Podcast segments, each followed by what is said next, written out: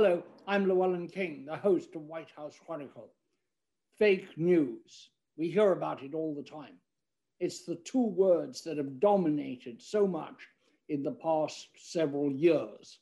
Uh, but it's not totally new. And today I have a fabulous guest who is an authority and has written about fake news, the origins of propaganda, how it distorts our society, how we live with it, or maybe are influenced by it without being aware of it.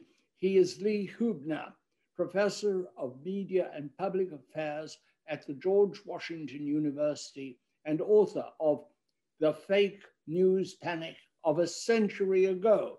But why I'm particularly attracted to him is that Lee was, before he became a teacher at George Washington and other places, I might say, he was the publisher of the International Herald Tribune in Paris, which for many of us in the newspaper business was one of the best newspapers ever cobbled together. Lee, welcome to the broadcast. Thanks so um, much. Pleasure to be with you. Why, why a century ago? I mean, fake news is everywhere. The Russians do it to us, people do it to us, politicians do it to us. What was the significance of what happened 100 years ago? Well, the fact that people lied to one another and fake the news goes back to the beginnings of time, Adam and Eve, and the book traces all of this through the great myths that dominated history and changed history. But in the early 20th century, uh, uh, Susan Langer, a great philosopher, says you only really see things once you have words for them. And this word propaganda started to be used to describe new, newly discovered ability of people to do this in a massive way, to mislead people through purposeful, distorted information. Uh, at first, it didn't have a pejorative sense, this word propaganda. It was, after all, the name of the College of Propaganda for the Roman Catholic Church, which was there to propagate the faith, much as the ancient Roman farmers used to propagate their crops. So it's a Latin word that suddenly took on a new meaning in the early 20th century. And the book explores reasons why this suddenly exploded, and it really exploded at that time. It became a catchword. If you didn't like some information, well, you said this is a new fun word to pronounce, oh, that's just propaganda. That's fake news. And, uh, and it really became a, a passion, an obsession, and, uh, and a panic in some ways, because of course, what it meant was that democracy wouldn't function in the way people normally expected it to. The public was not the wise source of uh, steady wisdom. The voice of the people was not the voice of God. And suddenly people had to cope with that. And that that period is interesting. And I went into some of the reasons why I thought it all emerged then and was struck by the parallels with what's been happening recently, as you described. What did general education have to do with it? People could then, around about that time, more and more people could read. There was a great boom in newspaper publishing, magazine publishing, book publishing, because more people could read and therefore were subject to what they were told in print. It was before yeah. radio and television took over. I think it was a big factor. Print suddenly exploded everywhere. The printing press was modernized and, and uh, paper was available much more cheaply. And the railroads were there to send these newspapers and magazines, especially all across the country very quickly. And, uh, and all of that had its impact. But I think the basic thing that was changing, there were two things really. One was social and one was psychological. Uh, the social dimension changed. Woodrow Wilson said it was the delocalization of American life. The fact that the intimate community, where people knew who to trust, they knew how to verify things, they could kind of put their hands on the things that counted. All of that began to fade. Uh, and it's faded even more since. And more distant voices suddenly were calling the shots. And, uh, and that, that loss was pretty profound. One of my old professors uh, Robert Wiebe at Northwestern University used to call it the, the distension of American life, mixing the words extension with the word distortion. And I, so I think that was a big factor. And then at the same time, uh, people became aware, very aware of uh, irrational psychology. Sigmund Freud was coming on the scene. People suddenly worried about neuroses and irrationality and id, and and uh, and with it came a huge flood of uh, writing about the mob mentality, the crowd, the herd instinct, uh, and suddenly human nature didn't seem quite so rational as it had uh, in an earlier era, not even potentially so. So I think those are all factors that contributed to this kind of explosion of, of new doubt about democracy. Wasn't there up to that point in time a greater confidence in experts, those as it says in the in the Church of England, those set in authority over us, um, there was a belief in the church, in certain political figures, in the structure, in aristocrats, and that all sort of came unstuck uh, mm-hmm. at the same time. Yeah, democracy, uh, in some ways, even stretched too far. Um, uh, the people getting a little taste of democracy suddenly wanted more and more of it. And so we suddenly got the popular election of senators in the United States, for example, and party primaries came in.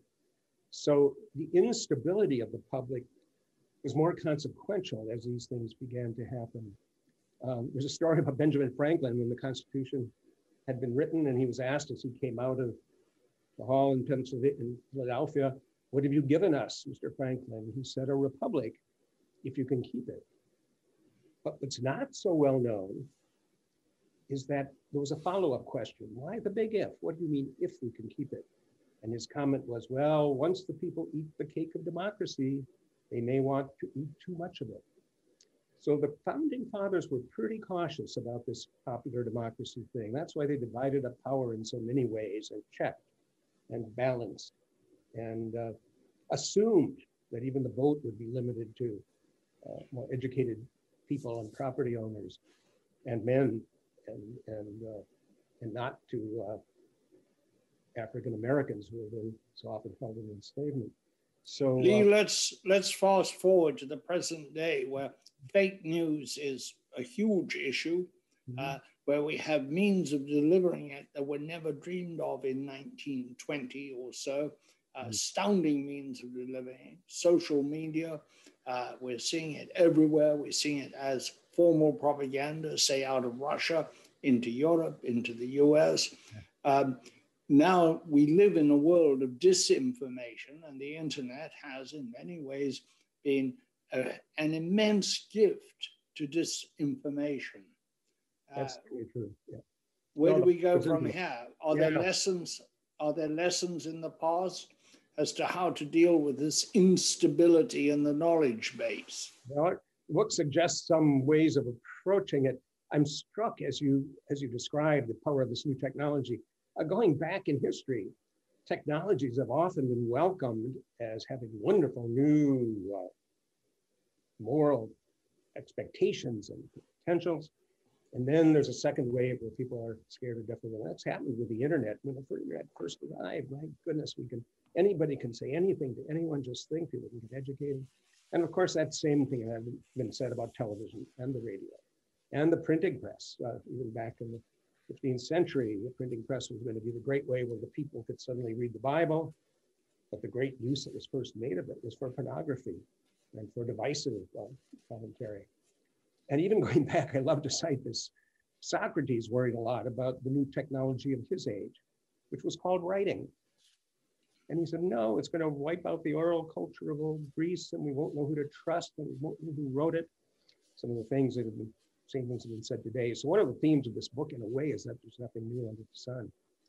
Um, in this connection though, I remember uh, famously, I mean, James Madison uh, sort of led the way in worrying not just about the king up on top at the time the Constitution and Declaration were written, not just about the king, but about the mob, the irrational mob coming up from down below. And uh, uh, he called the mob the rabble. Alexander Hamilton called the mob the great, the people are the great beast. Uh, so it was not some romantic democratic thing that gave birth uh, to the American experiment in democracy. Madison had an answer to this. He said, uh, one of the answers is to divide up the power so nobody ever gets too much of it. The other answer he said as he made his plea for states to join the new union and ratify the Constitution, he said maybe sheer geographic distance will save us. If there's a mob in New England, well, it won't infect Pennsylvania or the Carolinas. Uh, but of course, with mass media and especially with the internet, this mob spirit can spread in seconds, not just around the country, but around the planet, as you just just mentioned. And that's a new reality we have to live with. And and uh, my students like to say that more media education and media literacy will help.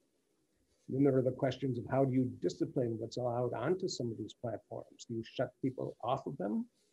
In the name of free speech, they will say, well, you can't shut me out. But of course, the obligations of free speech include some thought to what is responsible speech.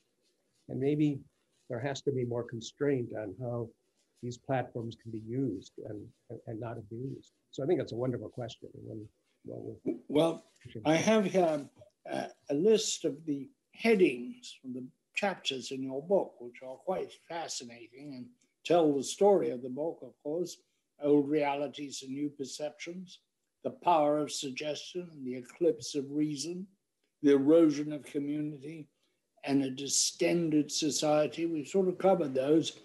Uh, and then we get to uh, Ivy Lee, the patrician propagandist. Yeah. Tell us.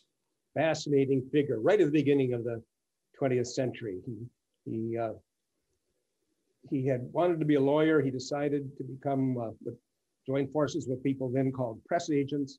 And he invented a new, distinguished, honorable, kind of aristocratic profession. He called himself a public relations counselor. And boy, he sold himself, uh, first of all, to the business community, including the Rockefeller family, and he worked to help them create a more serious, more statesman-like family image for the Rockefellers. And he had all sorts of very established elite clients. And he had to defend all of this. He made an interesting argument, which is a little bit of a slippery one. He said, well, if if I can help you make an argument and the public buys it, well, then that means it was honest and true and good because the public won't buy anything in the long run that's not honest and true and good. So by definition, whatever he did, if it was successful, was ultimately consistent with the democratic spirit. Well, that was a bit of a, a double talk, I think. And then he had a successor who I think was the subject of one of the late chapters in the book, Edward Bernays, who came about 20 years later and really was another household name in America. And Bernays uh, was kind of a genius PR person, but he also wrestled with this question of whether, whether it's legitimate to manipulate or mold the public. And uh, I think that is still an, a real issue. Bernays had a way of solving it. He first of all wrote a book uh, in the early 20s called Propaganda. He embraced the word, even though it was becoming pejorative. I had a chance to interview Bernays later. He said he backed away from that word as fast as he could and began to use other uh, double talk phrases like, well, we're not propagandizing, we're simply crystallizing public opinion. That was one of his titles. Or we're, uh, we're engineering public opinion. He never went quite so far as to say we're, we're manufacturing public opinion, but others would go on to make that suggestion. To many of us, Bernays was the father of modern public relations. Yes, very much. Rather so. than Ivy Lee.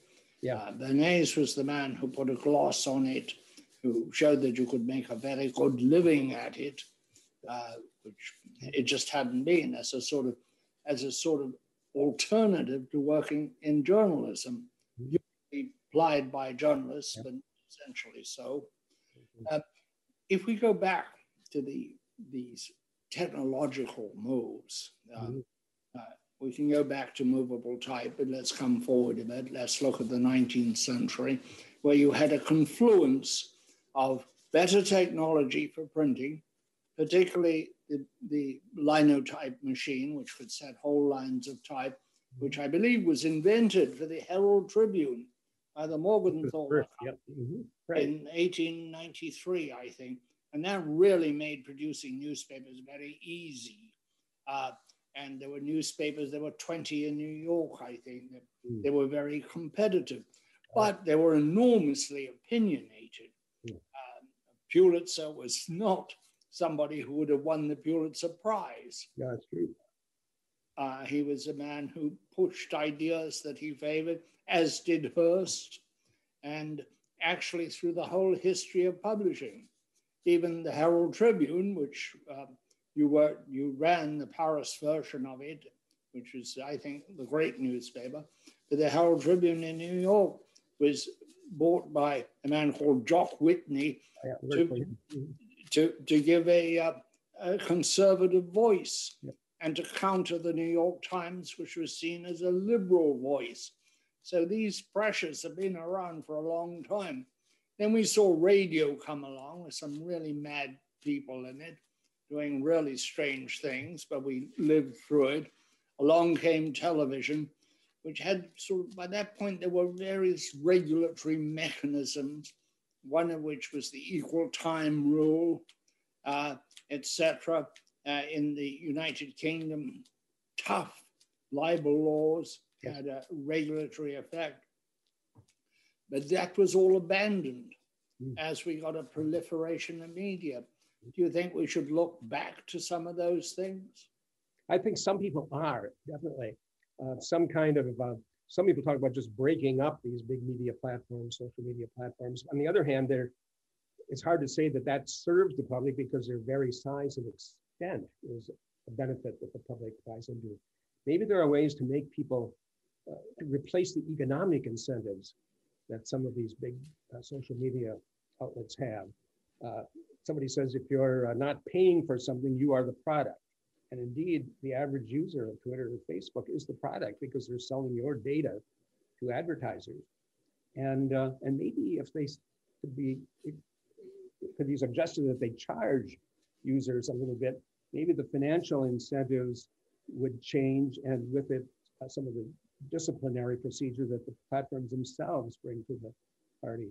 And maybe government uh, regulation of some sort, it happens more in Europe than in the States, uh, will be an appropriate step to try to, as has been said down through the years, free speech doesn't mean you can cry fire in a crowded theater. We've left out one of the great propagandists of all time, Adolf Hitler and his man Goebbels, uh, who really were masters of propaganda Mhm. from demonstrations which suggest the superiority of the German people to the lies, the endless lies, the lies about Jews, the lies about minorities, uh, and the concept that if you told the big enough lie long enough, it would get a kind of Mm, following. It would it would become a reality of sorts. absolutely. Uh, where does that fit in, into your thinking and your research? The bigger the lie, the, the more the more it can change history, and, and lies certainly have. And, and they've been of all sorts. Uh, the Middle Ages were shaped by something called the Donation of Constantine, a forged document 300 years after Constantine lived that said that the emperor had given to the Roman Catholic Church enormous power and property. The church itself caught the forgery, but it took another 700 years to expose it, and it had reshaped European history. I think of the myth of the lost cause after the Civil War, which kind of erased the worst side of slavery and public memory, memory and set the stage for Jim Crow, the society in the South. Uh, the Yellow Press, which you just mentioned, played a big role in bringing about the Spanish-American War.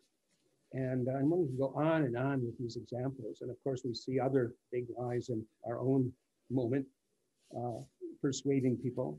And the fact that people maybe are more suggestible, more persuadable, that they have fewer local cushions to kind of set them straight, all play into this today as they did a century ago. Maybe the very diversity, the very abundance, the almost excess of media doesn't help inform people, but enables them to find the media that plays to them, that synthesizes their frustrations and their anger and makes them very narrow, not very broad. Uh, well as you know, Yeah. as we know as newspapermen, that the time was when we would sell newspapers, but we knew some people were buying them for the horoscope. Uh, more people were buying them for the sports page than the front page. Uh, now you can live entirely in the horoscope or entirely in the sports page, no need to know anything else, uh, which is contrary to what was supposed to happen with the democratic uh, extension of media. Yes, and then that leads people to say, well, maybe democracy isn't such a firmly well-based thing after all.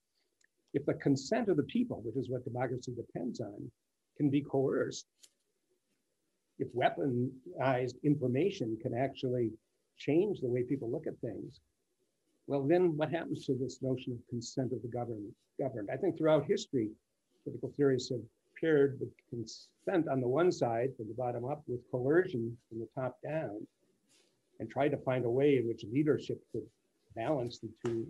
But what happened in periods of the sort we're discussing is that people discovered that consent could be coerced. And that phrase stuck with me and I made it the subtitle of my book, The Discovery of Propaganda and the Coercion of Consent. Um, you know, Abraham Lincoln used to say, you can feel some of the people fooled, some of the people, some of the time, and all of the people, all of the people some of the time, and some of the people all of the time. But you can't fool all the people all the time. And that goes right to your point. But then people began to wonder, well, wait a minute. If you now can fool more and more of the people, more and more of the time, well, that's going to add up to a lot of pretty foolish people. And then what happens to democracy? And that was the big worry that kind of panicked people back uh, 100 years ago, too. What about what I will describe as the pendulum theory of history? That, that things go extreme here and then they go back there, including public opinion. And sometimes there is a collective wisdom in public opinion. In our lifetime, you and I, Lee, have seen huge changes in the accepted public morals. Uh, it wasn't that long ago that homosexuals were arrested uh, for their persuasion. Uh, now, the people who would arrest them would be arrested. That is a big change. That is a public change of mind, uh, not a product of, of, of propaganda, but a product of a rethink. And it must have been fed by something. Yeah. Well, people like to say, and again, this goes back 100 years, John Dewey was the great progressive educator, and he wrestled with this concept of propaganda as much as anyone. It was discussed some length in the book. But he really tried to say that education, the role of the educator, is, uh, is going to lead to public learning new things and seeing things in new ways. But he always had to defend that because where do you draw the line between educating the public mind and molding it, and between molding it and manipulating it? And there's a question that all of these people wrestled, wrestled long and hard with. But progressive what? education was one thing that came out of it, and maybe educators do still play a role. I think education in the United States has kind of let us down. Civics courses have disappeared, uh, and, and, maybe there maybe there's an educational reform that would be necessary to go to your very point. Well, one of the chapters in your book is the propagandist as educator. Um, that's where which is fairly common. I mean, there are a lot of there's a lot of dissent suppressed in universities nowadays. Mm-hmm. A lot of political correctness in universities, which is disturbing. Yeah. That that should be happening in the houses of learning is very distressing. Okay. Uh, how do we about hate speech and all the rest? But then, how do you draw the line? How do you know what is unacceptable speech and what is acceptable? And I, I know how to draw the line. Don't draw it. Find other remedies when people go over the line, the metaphorical line, but don't draw it. I do not think that self discipline uh, of uh, institutions works. Uh, self censorship produced the Hays um, office in the movies and did great damage to creativity in Hollywood. I think that if you can have third institutions like the laws of libel, mm-hmm. maybe mm-hmm. something else, I think what is happening today is that you see public media running away because there's no there's no uh, break on it. When you and I were in the newspaper business and we published something was wrong, we got it in the neck. Mm-hmm. We got it letters. We got demonstrations. We got lawyers suing us. Yeah. We took great care to try to verify the facts in our newspapers and in our reporting. Uh, we don't have that with today's dissemination over the internet. Well, too many voices, and uh, it's hard to. I, I, think people are still, journalists are criticized instantly if they make a mistake, but other people say, "Oh, that's just fake news," and uh, what do we expect? And uh, and you can't trust them anyway. And, and uh, so the, the disciplines in journalism are, have faded. I, I, I would emphasize, we talked about progressive educators changing public opinion and enlightening it.